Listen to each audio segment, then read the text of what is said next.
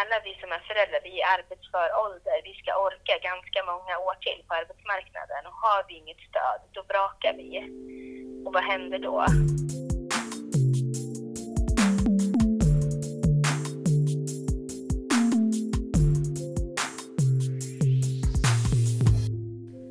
Hej och välkomna till avsnitt 26 av FoU-podden. Idag kommer vi att prata om anhöriga och anhörigstöd. Jag som gör podden heter som vanligt Lena Stenbrink och är kommunikatör på FoU i Sörmland. Och våra experter på anhörigstöd som är här idag, det är Anna Axberg, Niklas Börstell och Marie Wallin. Varmt välkomna! Tackar. Tack. Jag tänkte att ni får börja helt enkelt med att tala om vem ni är och vad ni sysslar med. Mm. Eh, Niklas Börstell heter jag och jag jobbar på Anhörigcentrum Eskilstuna kommun som anhörigkonsulent. Mm. Och jag är kollega med Niklas då och heter Anna Axberg och jobbar också på Anhörigcentrum här i Eskilstuna kommun som anhörigkonsulent. Och jag heter Marie Wallin och jag jobbar som utvecklingsledare här på FAU i Sörmland. Och i min tjänst så är jag också processledare för rådet Barns rätt som anhöriga närstående. Ja. Då kan ju ni säkert svara på frågan, vilka är det egentligen som är anhöriga?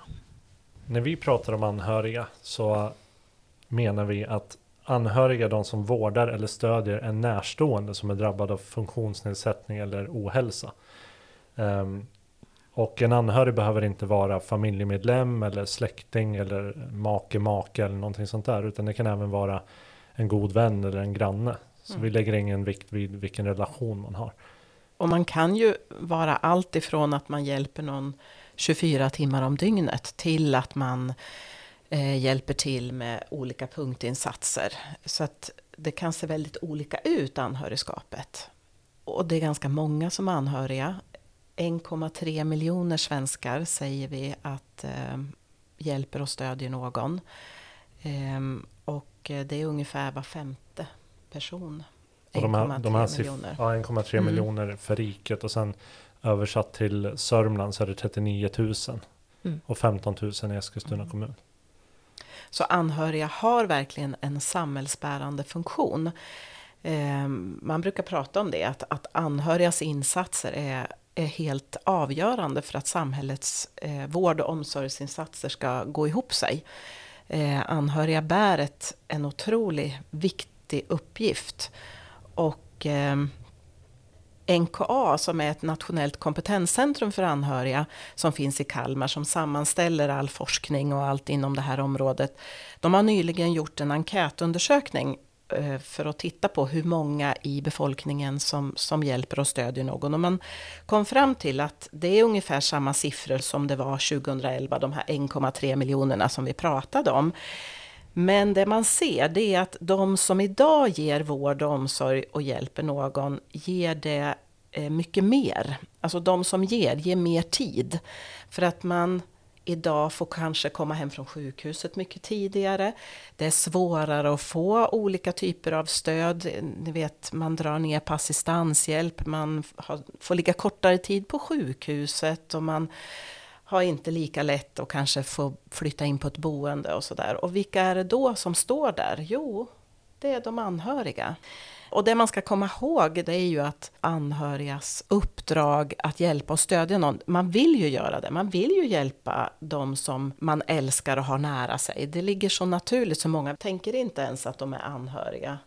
Det brukar vi prata om. Men det är att det är frivilligt. Det finns ingen som kan tvinga någon att hjälpa och stödja någon om det inte gäller barn, eller hur Marie? Det är ju, när det gäller barn som anhöriga så är det lite speciellt när man... eh, eh ja, jo, eh, barn som anhörig, det betyder ju att man är någonstans mellan 0 och 18 år. Och man eh, växer helt enkelt upp med en närstående som på ett eller annat sätt är sjuk, har en funktionsnedsättning, kanske en psykisk sjukdom eller missbruk.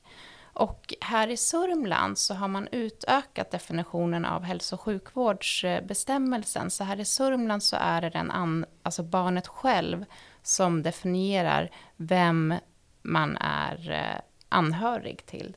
Och om man då tittar till hur många barn och unga det är som växer upp som, som anhöriga så är det ungefär 17 procent som faktiskt växer upp med en förälder som har ett missbruk eller en psykisk ohälsa, en allvarlig psykisk ohälsa. Och det är siffror från NKA som visar på det. Och ungefär 13 procent av alla barn, de växer upp med en förälder som har en allvarlig, alltså kroppslig, somatisk sjukdom. Eh, men om man skulle kolla mera till hur många det är som växer upp med en förälder som har en kronisk sjukdom så är det typ 28,5 procent, så då är det en ganska hög andel barn. Eh, och nu har vi ju bara pratat om om det är föräldern som är sjuk. Men precis som jag var inne på så är ju anhörigperspektivet mycket bredare än så. Det kan vara ett syskon, det kanske kan vara ens mormor, farmor, farfar, en nära vän. Om man är tonåring kanske det är ens pojkvän eller flickvän. Så, att, så att det är ju en mycket bredare grupp vi pratar om.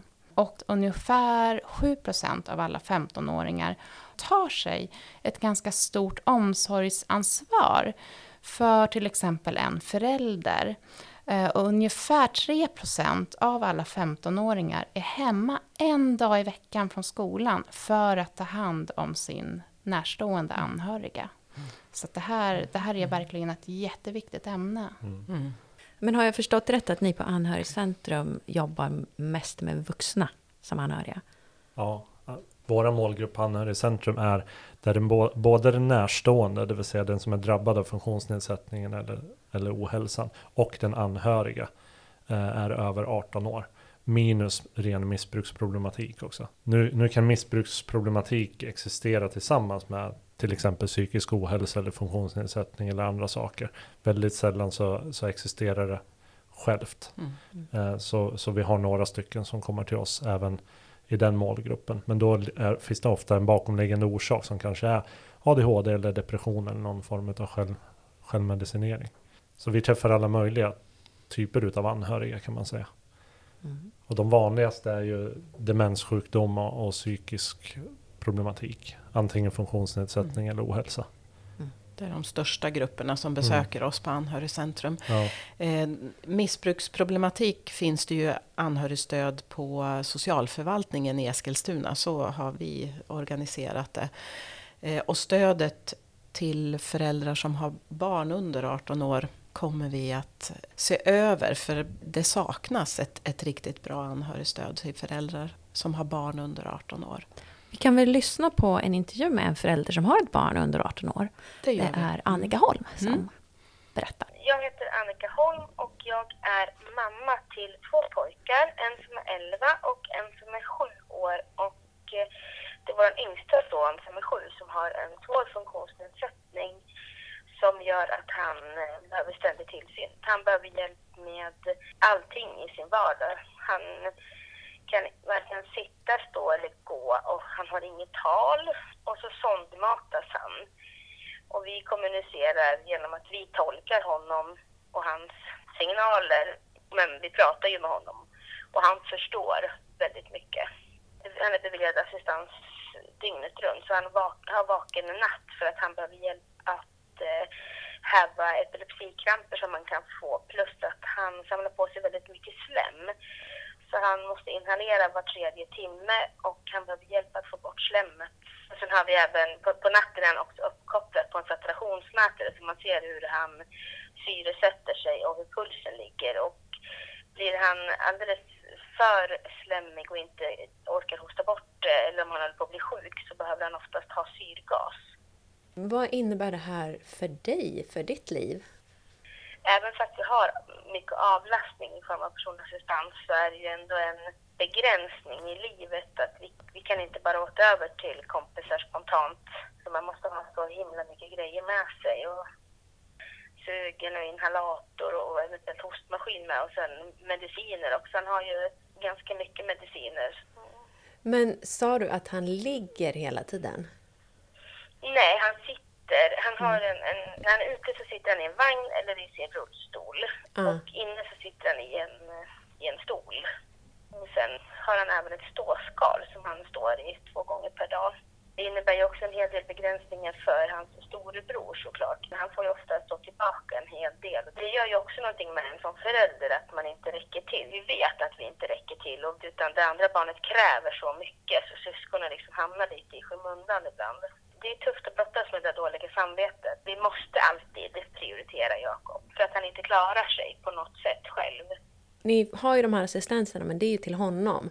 Får ni Ja, något är stöd till till er? ja. Det finns inget stöd direkt som är riktat till oss. Det finns väl eh, psykolog och kurator på habiliteringen. Men jag vet inte om det är det stödet man kanske behöver alla gånger heller, utan man kanske behöver mer att man träffa andra i liknande situation, att allting kanske inte ska dokumenteras och analyseras och diagnostiseras hos en som förälder, utan det kanske bara handlar om att man behöver ha någon någon utomstående som hör vad man säger och som kan bekräfta. Och sen att träffa andra föräldrar för att kunna känna en viss samhörighet och känna att man inte är ensam. Det finns ju faktiskt en hel del föräldrar som är ensamstående med barn med funktionsnedsättning och det måste vara ännu tuffare för dem. För oss som har barn under 18 så finns det ingenting. Det du egentligen skulle efterfråga är då kanske grupper med andra som har samma eh, Ja, men, ja, att man kanske kan träffas i någon form av samtalsgrupper och bara folk förstår vad man menar. Även om barnen inte har samma funktionsnedsättning så har man ju en, ändå en stor gemenskap i situationen, en stor förståelse för varandra. Men ett erfarenhetsutbyte också, just känslan av att känna ett sammanhang. När det finns ett befintligt anhörigstöd som är riktat till personer, anhöriga till personer över 18 år. Och så mycket mer konstiga är ju inte vi än att vi skulle kunna kvala in där. Jag vet att de bland annat har mindfulness och lite taktil stimulering och grupper och så. Det tror jag skulle passa även oss föräldrar till barn med funktionsnedsättning. Så de grupper du tänker ska ses med anhöriga ska ha någon form av ledning? Ja, men precis. Att det finns en person som får betalt, en som är anställd för det här. Den har en viss utbildning kanske, en viss kompetens, erfarenhet av att stödja anhöriga. Du är aktiv i RBU. Precis. Vi har ju RBU Sörmland och sen är ju RBU Eskilstuna en del av RBU Sörmland och i Eskilstuna är jag ordförande. Och det, RBU står ju för rörelsehindrade barn och ungdomar, men alla är ju välkomna hos oss. Och det vi försöker göra är att ordna aktiviteter som ska passa alla och att alla ska känna sig välkomna och en, ja, men en samhörighet. Och sen aktiviteterna som vi gör, då söker vi också fondmedel för att kunna subventionera dem för att alla ska kunna delta. Är det något annat du tänker att vi borde ta upp i den här podden som handlar om anhörigstöd? Alla vi som är föräldrar, vi är i arbetsför ålder, vi ska orka ganska många år till på arbetsmarknaden och har vi inget stöd, då brakar vi. Och vad händer då? Ja, det är den bilden som vi får också. Att man vill få någon typ av hjälp. Men vi ska säga att det startar nu en utredning om hur vi ska inkludera även den här gruppen anhöriga till någon form av gemensamt anhörigstöd. Så det finns en politisk vilja att, att vi ska inkludera alla målgrupper. Eh, I Sörmland så har vi tagit fram en strategi för hur vi ska bli bättre på att stödja anhöriga. Och då kraftsamlade vi med alla kommuner i Sörmland, alla nio kommuner tillsammans med regionen. FoU fanns med som en, en viktig medspelare i det här arbetet. Och eh, i stora drag kan man säga att den här strategin går ut på att vi tillsammans ska bli bättre att uppmärksamma anhöriga, att anhöriga ska få vara en medspelare. Eh, Sådana här enkla saker som när man följer med, om man tänker att man är dotter till en, en mamma och man följer med till vårdcentralen på ett läkarbesök. Så självklart så måste jag som dotter också få bli sedd, bekräftad och få möjlighet att eh, få vara delaktig och få och ge information. Den här strategin går mycket ut på att, att alla vi som jobbar och möter patienter, brukare, också möter anhöriga. Och att eh, vi ska inkludera dem helt enkelt. Och det är inte bara vi professionella som har suttit och tagit fram den här strategin utan anhöriga själva har fått tala om vad är det som är viktigt. Och det är viktigt att få bli sedd, få information, veta vad som ska hända. Många anhöriga upplever sig som att de är koordinatorer i sina närståendes liv. Och det är därför jag tänkte på det här med att anhöriga själva löper en högre risk till egen ohälsa. Vår vanligaste grupp av anhöriga som kommer till oss är yrkesverksamma kvinnor. Och om man då jobbar heltid och sen lägger upp till, vissa lägger upp till 25 timmar extra i veckan på anhörigarbetet. Så det blir väldigt påfrestande. Och det är därför det är så viktigt. Vi på Anhörigcentrum i Eskilstuna har ju tack och lov också som arbetsuppgift att eh, erbjuda friskvårdsaktiviteter. För att just förebygga att de anhöriga själva ådrar sig eh, säg stressproblematik eller utmattning och sådana saker. Hur vanligt är det att de får egen ohälsa då? Det är vanligt. Eh, Jag vet att det finns en studie där man har tittat på personer med psykisk ohälsa. Att det är ända upp till 50 procent av de som, som är anhöriga och lever nära också drabbas av eh, egen ohälsa. Oj, ja. Det är höga siffror. I den studien Eh. så var det ju 25 procent, har jag för mig det var, en fjärdedel som, som just nu var sjukskrivna och 25 procent som hade varit på grund av sitt anhörigskap. Så det landar på totalt 50 procent. Och det är ju många anhöriga som måste gå ner i arbetstid för att orka jobba heltid. Det, det gör man inte. Eh, vilket gör att, att det sen påverkar en längre fram i livet därför att jag får en sämre pension. Det blir en ekonomisk förlust. Eh, Och det, var, det var ju som det här du tog upp från NK. Eh, det här med att an, eh, anhöriga ehm, är inte fler idag. Men, Nej. men de påverkas mer. Anhörigas hälsa, sociala liv och ekonomi är mer påverkade Mm. nu idag än Mm. 2011. Och jag tänker om man ska kolla lite på, på barn och unga också och lyfta in det perspektivet så är det ju så himla viktigt eh, där att vi kommer in med, med förebyggande arbete Mm. och liksom identifiera dem och Mm. uppmärksamma barnen och ge dem information, råd och stöd. För att annars har vi ju där en målgrupp som verkligen riskerar att Få en fara dålig illa. start. Ja, få en Mm. dålig start i Mm. livet, man Mm. växer upp och har en stor ökad risk att själv drabbas av eh, psykisk ohälsa, eh, missbruk eh, och också eh, risken för, för självmord ökar också. En av de viktigaste faktorerna det är ju att vården och omsorgen för det närstående fungerar. Är det bästa anhörigstödet som finns. Mm. Så att fungerar vården och omsorgen för den närstående så skulle vi potentiellt inte ens behöva finnas. I alla fall i mycket mindre grad. Ja, Det, det är helt rätt det du säger och, och det, hur viktigt det är att, att alla tänker på att anhöriga behöver liksom få veta vad det är som gäller och, och att man lyssnar in vad anhöriga tänker och, och sitter inne med jättemycket bra kunskap och erfarenheter. Sen är det ju alltid, det ska man ju komma ihåg, det är ju inte så att, att det är jag som anhörig som dikterar det här utan det bygger ju på ett samtycke från den man är anhörig till. Självklart, det bygger ju alltid på det. Ehm, Men jag tycker det som är så viktigt att, att, att komma ihåg och som finns med i strategin, det är ju verkligen att oavsett samtycke eller ej så kan man som, som profession alltid ha ett bra bemötande till den Precis. anhöriga och bemöta den med, med respekt. ja, Även om det är så att man kanske inte har ett samtycke att få dela med sig av information så kan man alltid göra Mm. det här äh, lilla extra i bemötandet. Så, och det gör stor skillnad. absolut. Mm. Eh, ska vi lyssna lite på Eila Ulf som berättar, faktiskt bland annat, hon är ju också anhörig, och berättar om eh, lite vad som har hänt under åren. Jag heter Eila Ulf och jag är psykiatrisjuksköterska sedan 1987. Och jag har eh, jobbat i både öppen och sluten vård och är numera pensionär men mycket engagerad också.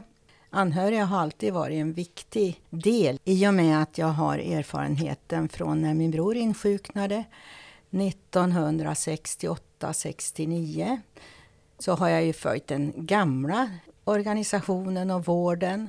Och sen eh, på senare tid så har jag ett barnbarn som har fått diagnos schizofreni. Och visst var det en chock när eh, Lukas, som han heter, blev sjuk då. Eh, att det skulle börja om igen nu då. Men vi hade ju en annan beredskap. Att vi visste vad det handlade om och, och så kunde vi agera efter det. Så att han är ju alltid med i familjen och så har man förståelse för de dagar när han inte mår bra. Det är ju inte som förr när man liksom eh, betraktar någon som lite udda. Och, Och då var det ju en väldig brytning där i, i tiden också när eh, psykiatrireformen kom. Då började ju hända det som jag tyckte var det naturliga. Att man skulle inte bo bakom stängsel och bli tittad på.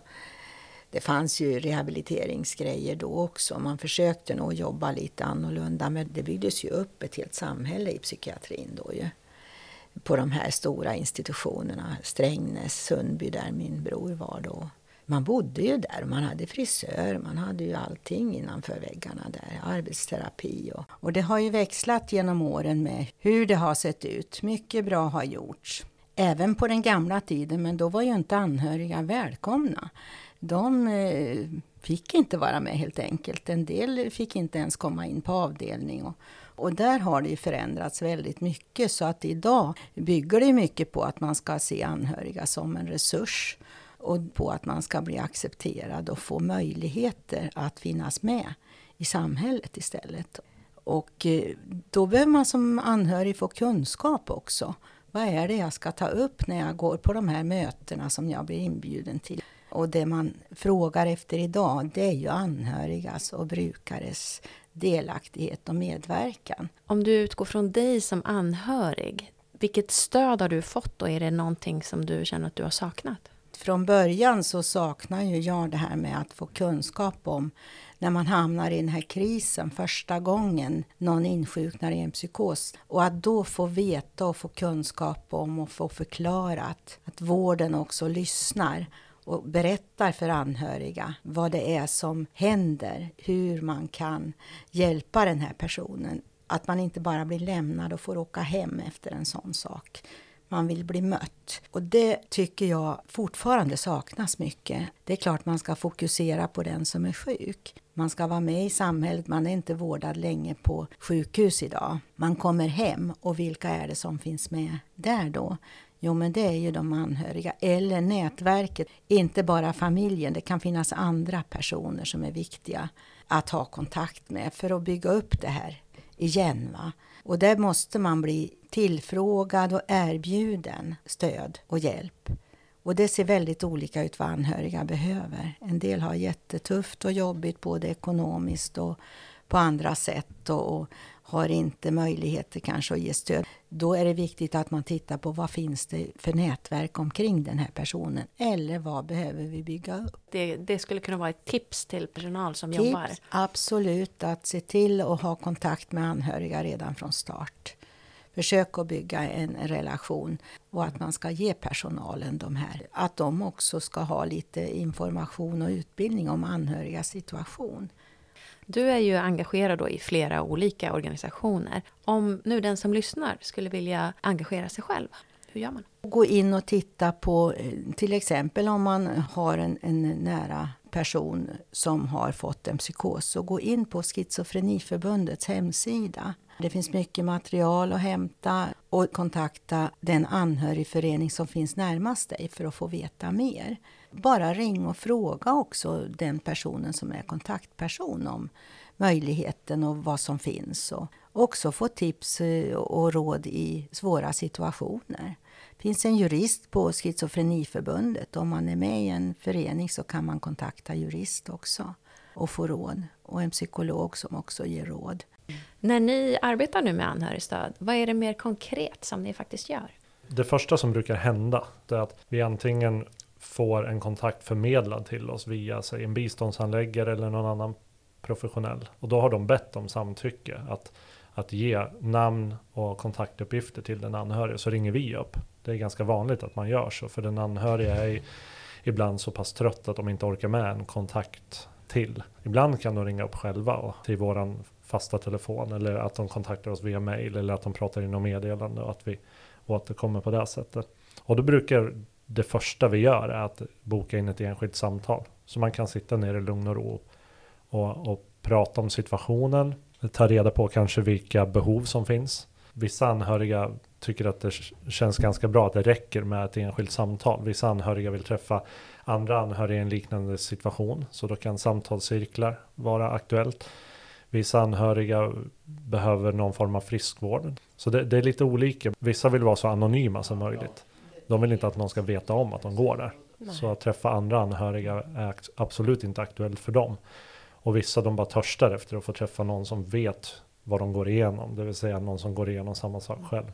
Så det är otroligt olika. Det är en väldigt bred grupp vi har trots allt. Det här med att stödet ska vara flexibelt, precis det Niklas beskriver, det är ju det som står i socialtjänstlagen sedan tio år tillbaka faktiskt nu. 2009 så, så kom det till ett ska i socialtjänstlagen att kommunerna ska erbjuda anhörigstöd.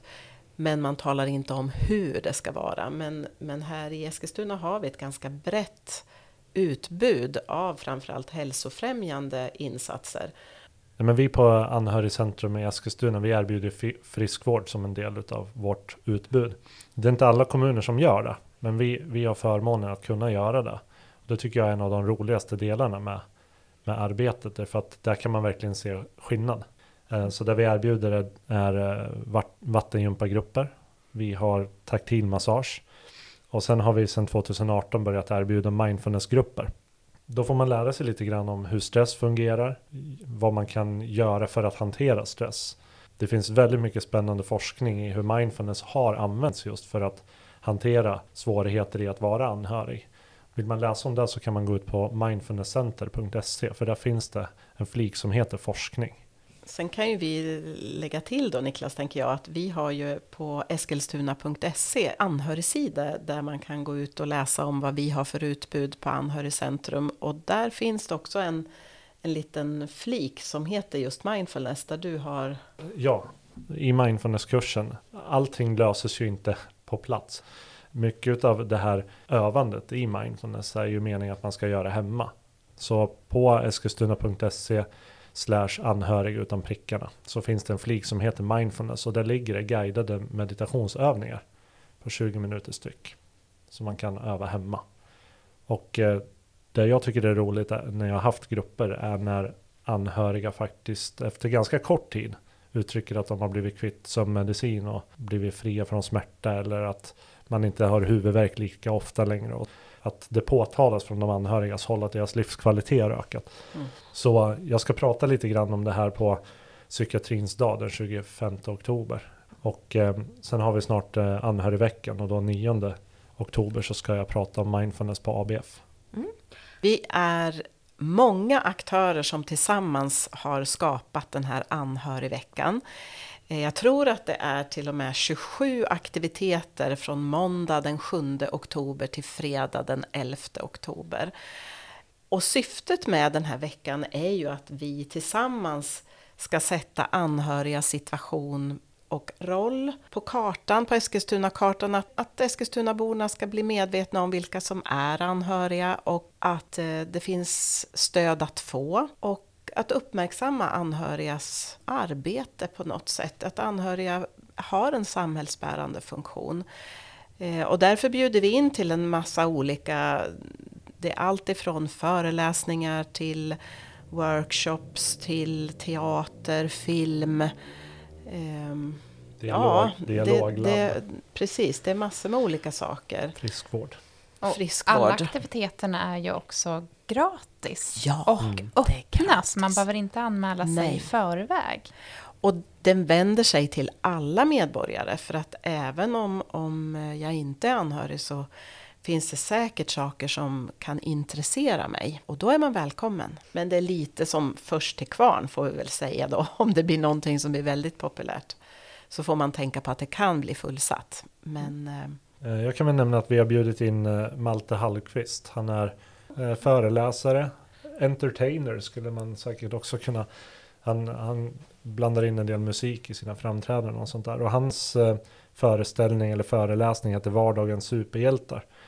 Det är på onsdagen den 9 oktober klockan 18 till 19. Och då kommer han till Mälardalens högskola, Aula Collegium och pratar om funktionsvariationer. Och jag måste ju passa på att berätta lite om föreläsningen som jag arrangerar den 10 oktober på Mälardalens högskolas aula. Och då kommer faktiskt Ingela Furenbäck från Nationellt kompetenscentrum anhöriga dit för att prata om just barns rätt som anhöriga.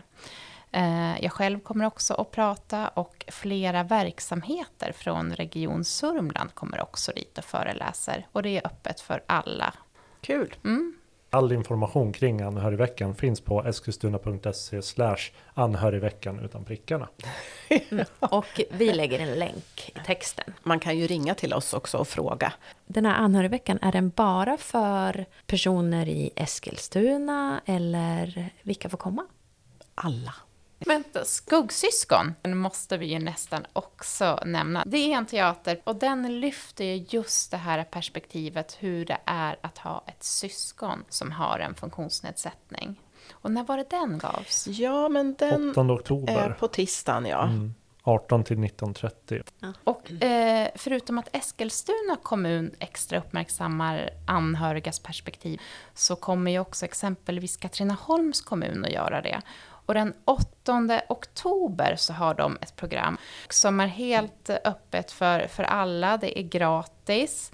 Och Lena, visst ligger det programmet också på, på våran FoUs hemsida? Mm. Men ska vi försöka avsluta med lite grann om vad exakt som finns för stöd här i Sörmland för anhöriga? Utifrån att det är lagstadgat så har ju alla kommuner ett eget anhörigstöd. Men vill man ta reda på vart anhörigstödet finns i sin kommun så är det enklast att ringa till kommunens växel och få bli kopplad. Eller så går man ut på den aktuella kommunens hemsida och söker efter anhörigstöd så hittar man det. Vi vill verkligen rekommendera alla att komma på anhörigveckan och vara en del av den här dialogen som vi nu vill inleda. Att vi för fram anhörigfrågan i ljuset. Hoppas att det är många Eskilstunabor som hittar någonting som man är intresserad av, eller helst flera saker, så är man så välkommen. Tycker ni att det är någonting annat vi har missat att ta upp i det här avsnittet? Ja, jag vill ju berätta lite mer om eh, barnen och eh, ungdomarna som är anhöriga och highlighta att det kommer en podd längre fram där jag kommer att berätta mer om rådets arbete. Så att det kommer, håll ut. Det är spännande och så viktigt. Ja, Tack så hemskt mycket för att ni ville vara med. Tack, tack. tack! Och till dig som har lyssnat så vill jag säga tack för att du har lyssnat och hoppas att du även vill höra nästa avsnitt. Det kommer att handla om metodutbildningar. Ha en trevlig dag. Hej hej!